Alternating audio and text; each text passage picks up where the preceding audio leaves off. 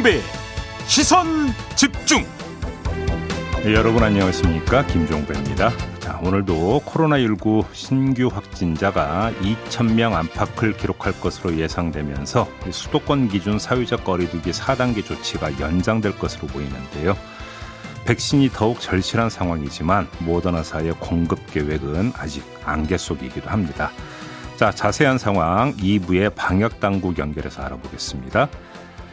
대선 경선을 치르고 있는 이낙연 후보 측에서 일부 유튜버들 대 배우의 경기도가 있다고 한 문건이 공개되면서 파장이 일고 있는데요. 3부에서 해당 유튜버 가운데 한 명인 김용민 평화나무 이사장의 입장 들어보겠습니다.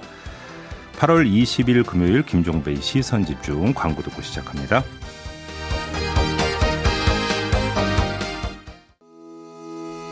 시선 집중은 촌철님들의 다양한 목소리를 기다립니다. 짧은 건 50원, 긴 건 100원인 문자 메시지 샵 8001번, 스마트 라디오 미니와 유튜브 라이브로도 시선 집중과 함께 하실 수 있습니다. 믿고 듣는 진품 시사 김종배의 시선 집중.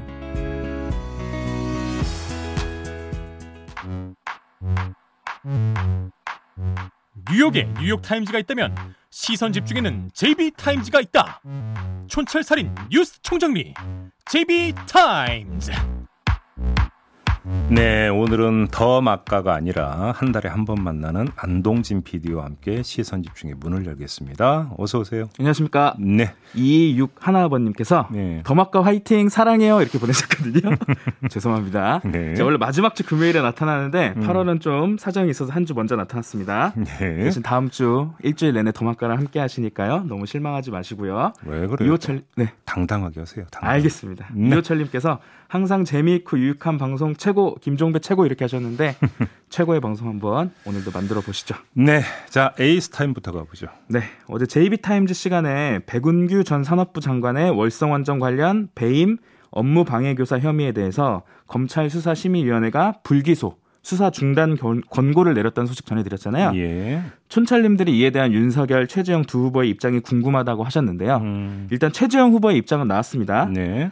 요즘 이쪽이 그 녹취록도 일부만 공개하면 좀 문제가 되는 쪽이어가지고요. 네. 제가 그대로 한번 그 입장을 전체를 한번 읽어드리겠습니다. 네. 백운규 전 산업통상자원부 장관에 대한 검찰 수사 심의위원회의 결정을 기본적으로 존중합니다. 그러나 동시에 유감을 표합니다. 백운규 전 장관은 월성원전 1호기 경제성 평가 조작 의혹으로 배임 교사 혐의를 받아왔습니다. 그는 한수원을 압박해 막대한 국민 혈세를 낭비했습니다. 그것이 고의였든 고의가 아니었든 그렇습니다. 그에 대한 검찰 수사 결과가 기소로 결론이 났음에도 불구하고 정권에 편향됐다는 이유로 제가 감사위원 제청을 거부했던 김호수 검찰총장은 검찰 수사심의위원회를 직권 소집했습니다. 문재인 정권의 백운규 구하기가 아닌가 의심스러울 수밖에 없는 상황입니다. 검찰 수사심의위원회의 결정은 구속력이 없는 만큼 검찰의 현명한 판단을 바랍니다. 네. 어떻게 들으셨습니까? 일단 지적하고 싶은 게 두 대목이 있는데요. 네. 일단 먼저 아, 그것이 고의였든 고의가 아니었든 그렇습니다라고 하는 문장이 있죠. 네. 그것이 지시하는 바가 배임 교사거든요. 네. 근데 교사가 고의가 아닌 교사도 있습니까? 그러니까요. 음, 일단 좀좀 아실 텐데. 네. 아, 판사 출신이시네요. 그러니까요. 일단 좀 뜨악한 게 이 대목이고요. 네. 아, 요 대목을 봐야죠. 그러니까 이야기하고 있었던 게 바로 이건데 제가 감사위원 제청을 거부했던 김호수 검찰총장이 소집한 검찰 수사 심의위원회. 음. 그러면서 문재인 정권의 백운규 구하기 이렇게 했잖아요. 네. 그러니까 문재인 정권이 백운규를 구하기 위해서 김호수가 나서 갖고 음. 검찰 수사 심의위원들을 동원했다. 음. 논리 구조가 이렇게 되는 거 봤겠죠. 그런 김호수를 내가 막으려고 했었다. 그렇죠. 네. 그러면 검찰 수사 심의위원들은 그냥 그 검찰총장이 당신 당신 당신 나와 이러면 나오나요? 이런 식으로 그러니까 지명이 되는 게 아니라 무작위로 가는 걸로 저는 그렇죠. 알고 있는데요. 자 그러면 김호수 검찰총장은 어떻게 그러면 이 위원들을 동원을 할 수 있었을까? 이게 증명이 되어야 되겠죠. 그렇죠. 이게 아니라면 이거는 판사 출신 그분이 하시는 말씀이 아니라 정치인의 레토릭이라고 봐야 되는 거죠. 음. 그렇게 놓고 본다면 정치인 다 됐구나. 다, 된, 다 되셨네요, 진짜. 네, 이렇게 알면서도 모른? 척이라면. 네. 윤석열 후보는 입장을 안 내놓고 있습니다. 요즘에 뭐 침묵이냐 자맹이냐 잠수냐 뭐 이런 기사까지 나왔던데요. 네. 입장을 안 내는 게 유리해서 그런 걸까요? 오늘 또 한 신문은 바로 그 점을 분석을 했는데 네. 아, 이 메시지 관리에 대해서 총점검과 단속에 들어간 것 같습니다. 네. 그런 점에서 입장을 안 내놓고 있는 것 같은데요. 그럼에도 불구하고 뭐 나중에 기자들 앞에 서거나 먼저 언젠가는 토론이 열리지 않겠습니까? 음. 그러게요. 과정에서 뭐 질문이 있을 거고 어떻게든 다- 뭐 대답은 나오게 되겠죠. 네. 알겠습니다. 그 답을 한번 네. 기다려 보겠습니다. 네. 뉴스와 분석이 함께하는 JB타임즈 오늘 첫, 첫 번째 뉴스는 오디오로 먼저 만나보시죠. 친일 공세를 사과하라며 황교익 씨로부터 원색적인 비난을 들은 이낙연 전 대표. 이번 논란이 불거진 데 대해 직접 유감을 표했습니다. 저희 캠프의 책임 있는 분이 친일 문제를 거론한 것은 지나쳤다고 생각합니다. 이해찬 전 대표도 황교익 씨가 이번 일로 마음이 많이 상했으리라 생각한다며 제가 대신 위로해드리겠다는 메시지를 공개했습니다. 강경 발언을 거듭하던 황 씨는 이낙연 전 대표의 사과가 전해지자 자신도 짐승, 정치 생명 같은 표현을 쓴 건 지나쳤다며 한 발 물러섰습니다. 또 오전까지 제 거취에 대한 입장을 정리하겠다며 자진 사퇴 가능성을 시사했습니다. 네, 가닥이 좀 잡히고 있는 것 같죠. 네. 오늘 오전 중으로 황교익 씨가 입장을 표명을 한다고 했으니까 일단 뭐 이건 좀 기다려 봐야 될 것 같고요. 네. 하나만 따로 떼어서 좀 그 말씀드릴 게 있는데요. 황교익 씨가 아, 뭐 오늘 중으로 어, 입장을 밝히겠다고 했던 결정적인 계기는 아무래도 이해찬 전 대표의 메시지 아니겠습니까? 네. 저는 이걸 보면서 들었던 생각인데요. 이재명 후보는 어디에 있는가? 음, 이 말씀을 좀 드려야 될 것 같습니다. 네.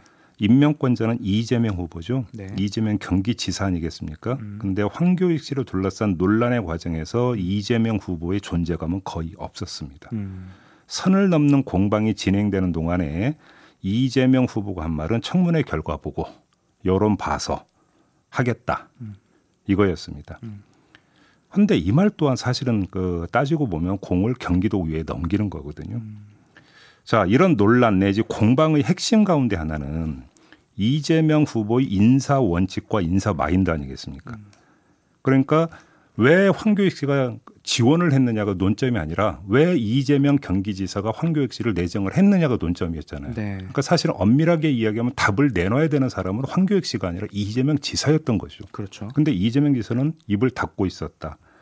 자, 여기서 바로 이재명 그 지사, 이재명 후보의 인사 원칙과 인사 마인드에 대한 이야기를 안 할 수가 없는 건데 그 인사 내용이 적절했느냐 적절하지 않았냐의 문제뿐만 아니라 예를 들어서 그러니까 적절했는데 이낙연 후보 측에서 부당하게 공격을 한다면 그거에 대해서 맞서서 다시 또 어떤 입장을 내놓는 이런 것까지를 포함을 하는 건데요. 음, 이런 게 없었다라는 거예요. 음, 뒤로 물러서지 않았습니까? 네. 자, 이재명 후보의 임팩트 있는 모습을 보여주기는커녕 뒤로 물러서는 태도. 이게 과연 그렇다면 유권자들에게 어떻게 다가갈 것인가? 음. 이거는 좀 아마 본인 스스로 한번 좀 봐야 될 것 같습니다. 네. 제가 보는 견지에서는 이재명 후보는 내상을 입었습니다. 내상을 입었다. 국민이 대통령의 국정 수행 능력을 평가하는 데서 인사가 차지하는 비중은 상당히 큽니다. 그러니까요. 그런데 대선 후보로 나선 이재명 후보가 황교익 씨 인사를 둘러싼 논란의 과정에서 이런 태도로 보였다면 그것은 분명히 내상으로 연결이 될 수밖에 없다. 음, 내상의 정도도 상당히 있을 수 있다. 있을 수 있다. 예, 이 점을 좀 말씀을 드리고 싶습니다. 네, 어제 밤부터 나온 뉴스들 때문에 아마 내상이 좀 더 있지 않을까라는 생각이 좀 드는데요. 네. 황교익 씨와 관련된 악재가 또 드러났습니다. 음, 이재명 후보가 황교익 TV에 출연해서 떡볶이를 먹는 장면 많이 회자가 됐었잖아요. 네. 근데 이 장면이 촬영된 게 바로 이천의 쿠팡 물류센터 화재 당시였다는 지적이 나온 겁니다. 네. 특히 다 여러분들 많이 아시겠지만 이날 소방관 한 분이 고립됐다가 결국 사망 음. 순직하셨잖아요. 네. 그래서 비난이 더 큰 것 같은데요. 음, 이에 대해서 이재명 후보 측이 소방 대응 매뉴얼에 따라 소방 과장, 소방 본부장, 행정부지사 순으로 대응을 했고 저녁 때까지도 불이 안 꺼진다고 해서 다음날 남은 일정을 모두 취소하고 다음날 새벽 1시에 이천 현장에 도착했다. 음. 이렇게 설명을 했거든요. 예. 매뉴얼에 따른 대응이라는 이 설명 어떻게 좀 납득이 될까요? 아니 근데 이제 큰 어떤 그 예기치 않았던 사고나 사건이 발생을 하면 네. 만사 제쳐놓고 현장에 가는 음. 이런 모습들이라고 하는 게 음. 해당 직급에 있는 실무적 차원의 대응은 아니잖아요. 네, 그렇죠. 그거는 당연히 해야 되는 부분이고 음. 그것이 그러니까 뭐 그게 지자체장이 됐든 대통령이 됐든지 간에 음. 만사 제쳐놓고 그 현장에 간다라고 하는 것은 이 사건 내지 사고가 갖는 엄중함이 상당히 크고 네. 모든 동원할 수 있는 행정력을 여기에 집중해서 동원해서 빨리 뭐를 해결하겠다는 의지의 전명이고 그 자체가 메시지잖아요. 음, 그렇죠. 그런 점에서 놓고 본다면 음. 뭐 소방과장, 소방본부장, 행정부지사 순으로 대응을 했다라고 하는 이야기는 그렇게 설득력 있는 이야기라고 보기는 힘들죠. 네, 그때 코로나 때 신천지 교회 앞에 이재명 지사가 직접 찾아갔던 장면과도 좀 대비되는 모습이지 않나. 네. 그, 런 모습들을 어, 유권자들이 많이 좋아했던 부분들이 있었던 것 같은데. 그러니까 아니 그래서 그러니까 하나만 더 말씀드리면 다음 날 남은 일정을 모두 취소하고 갔다면서요. 예, 예. 그러니까 그건 사안이 그만큼 심각하다고 자기 스스로 또 봤다라는 거잖아요. 네. 근데 왜 그럼 전 단계에서는 그렇게 음. 얘기하는 거죠? 인사 관련된 부분에서 또 다른 의혹이 나왔는데요. 어제 JTBC가 단독 보도했습니다. 경기도 산하 공공기관인 경기도 일자리 재단에서 또 다른 보훈 인사 의혹이 제기가 된 겁니다. 네. 과거 이재명 지사의 선거를 도운 사람들이 석연찮게 채용됐다면서 노조 관계자가 고발장을 낸 거거든요. 음. 근데 이게 보은 인사라는 게 근데 참 좀 애매한 것 같기는 해요. 예, 이거는 그 아주 오래된 논란거리죠. 그러니까요. 이제 보은 인사, 코드 인사 네. 이런 이야기를 많이 하는데 제가 볼 때는 선출직이 자기가 임명권을 갖고 있는 자리에 그러니까 자기와 코드를 맞 코드가 맞는 사람을 앉히는 건 저는 뭐라고 할 수 없다고 생각합니다. 네. 다만 그것이 코드가 맞느냐 안 맞느냐가 중요한 게 아니라 음. 그 코드에 맞는 사람이 그 해당 직위를 제대로 수행할 수 있는 능력을 갖고 있느냐가 논점이 돼야 되는 거지. 네. 코드가 맞느냐 안 맞느냐는 별로 중요한 논점이 아니고 네. 보은 인사가 나왔는데 제가 코드 인사를 이야기하는 것은 왜냐하면 음. 코드가 맞기 때문에 같이 일을 하는 거고 그렇죠. 같이 일을 한 다음에야 보은이 성립이 되는 것이기 때문에 네. 하는 얘기입니다. 과정상에 뭐 불법적인 부분이 있었는지 없었는지 뭐 그런 부분이 오히려 문제가 될 것 같다 이런 생각도 좀 들고요. 예. 그 아까 이해찬 대표가 나서서 정리를 했다는 부분 있었잖아요. 네. 주목할 포인트가 또 이거 하나이지 않을까 싶은데 음. 그 국민의힘 같은 경우는 지금의 갈등에서 뭐 정리할 좀 어른이 없는 것 같다. 그래서 김전 최고위원은 좀 김종인 위원장이 이런 역할을 좀 당내에서 해줘야 되는 거 아니냐 이런 얘기- 얘기도 좀 하더라고요. 네. 이런 부분 어떻게 보십니까? 근데 어른이 나서야 되는 것은 네. 다시 말해서 해결을 해야 되는 당사자가 그것을 해결할 수 있는 여지가 사실상 없어지고 선을 넘었을 경우에 나오는 얘기잖아요. 음, 그러면 황교익 씨의 경우에 대입해서 놓고 본다면 그럴 그러니까 선을 넘은 단계에 와 있었습니까? 음, 저는 그렇게 보지 않거든요. 음, 알겠습니다. 네, 헬렐라님이 문제 해결 능력을 좀 보여줬어야 된다 이런 생, 얘기를 좀 다만 이제 하셨고요. 국민의힘 같은 경우는 어른이라고 하는 것이 이제 김종인 전 비대위원장을 다시 모시기 위한 그러니까요. 사전 포석 차원의 이야기라면 그건 결이 완전히 다른 아, 이야기고요. 완전히 다른 얘기다. 예, 예. 우리 아담 수커님은 어쨌든 내전은 이제 그만 이렇게 하셨는데 예. 그럴 것 같지는 않아 보여서 네. 네, 좀 지켜보도록 하시고요. 다음 뉴스 전해주시죠. 한겨레가 보도한 내용이 있는데요. 이 방위비 분담금 있지 않습니까? 네. 이게 이제 주한미군 주둔 비용이거든요. 음, 근데 쓰고 남은 돈이 미국으로 송금이 됐다고 합니다. 이게 2019년 3월에 있었던 일인데요. 한국의 은행에 예치돼 있던 2,800여억 원이 전액 달러로 환전돼서 미 재무부 계좌로 송금이 됐다는 겁니다. 음, 송금 한 달 전에 우리 정부의 송금 방침을 서한으로 통보를 하고 바로 송금을 했다라는 건데요. 이 서한에서 주한미군은 송금 목적을 한국 항공우주작전본부와 정보운영실 노후 건물 신축 사업으로 기재를 했다고 합니다.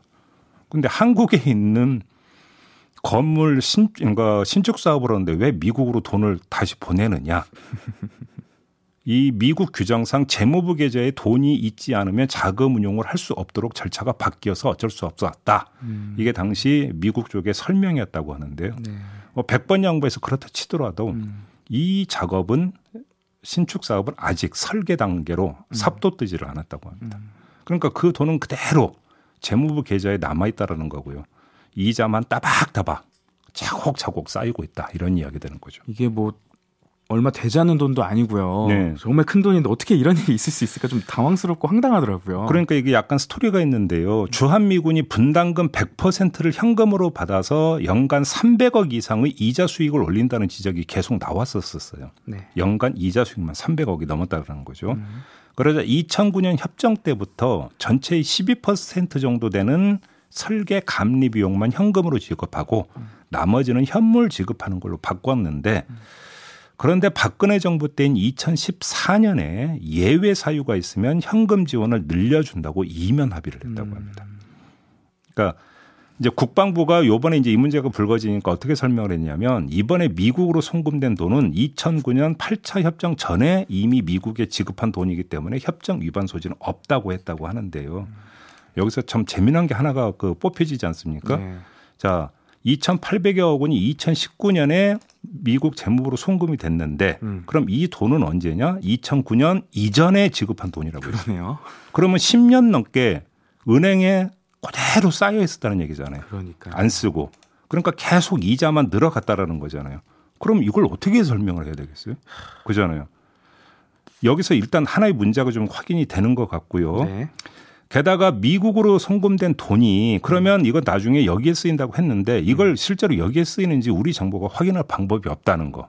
이게 더 본질적인 문제가 되는 거죠. 우리 정세영님께서 속에서 천불이 난다 이런 문자 주셨고요. 예. 7587님이 그 돈이 다 우리 국민의 세금일 텐데 초원님 이건 한마디로 도둑놈들이지 이렇게까지 얘기를 하시는데 예. 참 답답합니다. 그 이 뉴스를 보고 저는 좀 이런 생각이 들더라고요. 음. 아, 이렇게 해서 매년 국, 분- 방위비 분담금 올리자고 협상을 하는데 이렇게 이자 수익 얻으려고 하는 건가 이런 생각도 좀 들고요. 네. 그래서 우리 조상님들이 이미 명언을 남기셨죠. 있는 X가 더한다. 그죠?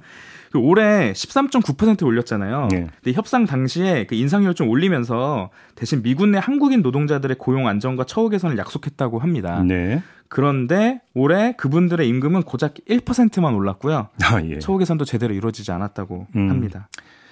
국회에서 좀 따져봐야 될 것 같아요. 그러니까요. 주한미군 주둔 비용이라는 걸 다시 한번 강조를 하겠는데요. 네. 참 이게 그 눈먼 돈도 아니고 어떻게 지금 이런 일이 발생한지 잘 모르겠습니다. 네, 국회가 좀 움직여 주셨으면 좋겠고요. 예. 뉴스와 분석에 더해진 JB타임즈 마지막 뉴스 전해 주시죠. 아, 생후 13개월 된 아이가 네. 코로나 확진 판정을 받는 일이 있었다고 합니다. 아빠가 먼저 확진 판정을 받은 뒤에 이 꼬마까지 확진 판정을 받은 건데요. 음. 그래서 대전 건양대 병원에 입원을 했습니다. 음, 이제 엄마가 위험을 무릅쓰고 아이 간호에 나서긴 했는데 문제는 침대였다고 합니다. 음. 그러니까 이제 그 이렇게 되면 어떻게 됩니까? 떨어질 위험이 크지 그러니까요. 않겠습니까? 엄마가 그렇다고 하루 24시간 침대 옆을 지킬 수도 없는 거잖아요. 음. 이럴 경우에 만에 하나라도 낙상이 발생할 수 있는 그런 위험이 있는 건데 그래서 병원이 어떻게 해줬냐면 음.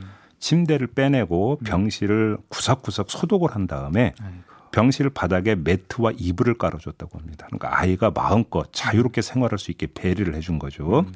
그래서 아이는 열흘 넘게 치료를 받아서 완치 판정을 받고 지난 6일에 퇴원을 했다고 합니다. 네, 진짜 좋은 소식이에요. 마음. 훈훈해지는데 네. 아, 이걸 또 준비했을 의료진들은 얼마나 고생했을까 이런 생각 좀 들더라고요. 그러니까요. 이제 그 의료진들의 배려에 감동한 이 아이 엄마가 맘 카페에 사연을 올려서 이게 알려지게 된 건데 이 엄마는 나중에 보답할 일이 있었으면 좋겠다. 이런 그 글도 뒤에 이제 붙였다고 하는데 어, 뭐 엄마의 마음은 충분히 이해하고도 남죠. 또 당연히 이렇게 생각을 하는 게 저는 인정이라고 생각을 하고요. 네. 근데 보답은 둘째치고 의료진들에게 보상이라도 제대로 해주고 있는지 사실 이거는 우리 사회가 다른 결로 따져봐야 되는 문제 아니겠습니까?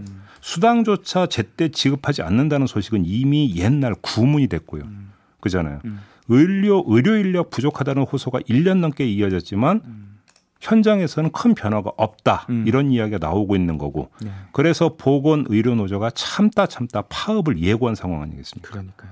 좀 이제는 의료진의 헌신에 기대지 말고 좀 제대로 된 시스템으로 이게 대처를 해야 된다 이런 말씀을 꼭 남기고 싶습니다. 네, 우리 정혜원희님께서 음. 의료진 분들의 처우 개선이 필요합니다. 음. 고맙다라는 말은 이제 그만해야 합니다. 그러니까요. 이런 문자 예. 주셨습니다. 예. 뭐 문재인 대통령도 지난 6월에 강조를 했고요. 음. 서울시도 음. 어제 보니까 고민 중이다. 음. 어떤 보상을 드려야 될지 제발 고민만 하지 말고 시행을 빨리 했으면 좋겠고요. 예. 이분들의 자세한 이야기는 저희가 2부에서 인터뷰를 준비했으니까 음흠. 함께 들어보시면 좋을 것 같습니다. 알겠습니다. 자, 이렇게 마무리하죠. 안동진 PD 수고하셨습니다. 네, 다음 주에는 더마과 함께 하세요. 네.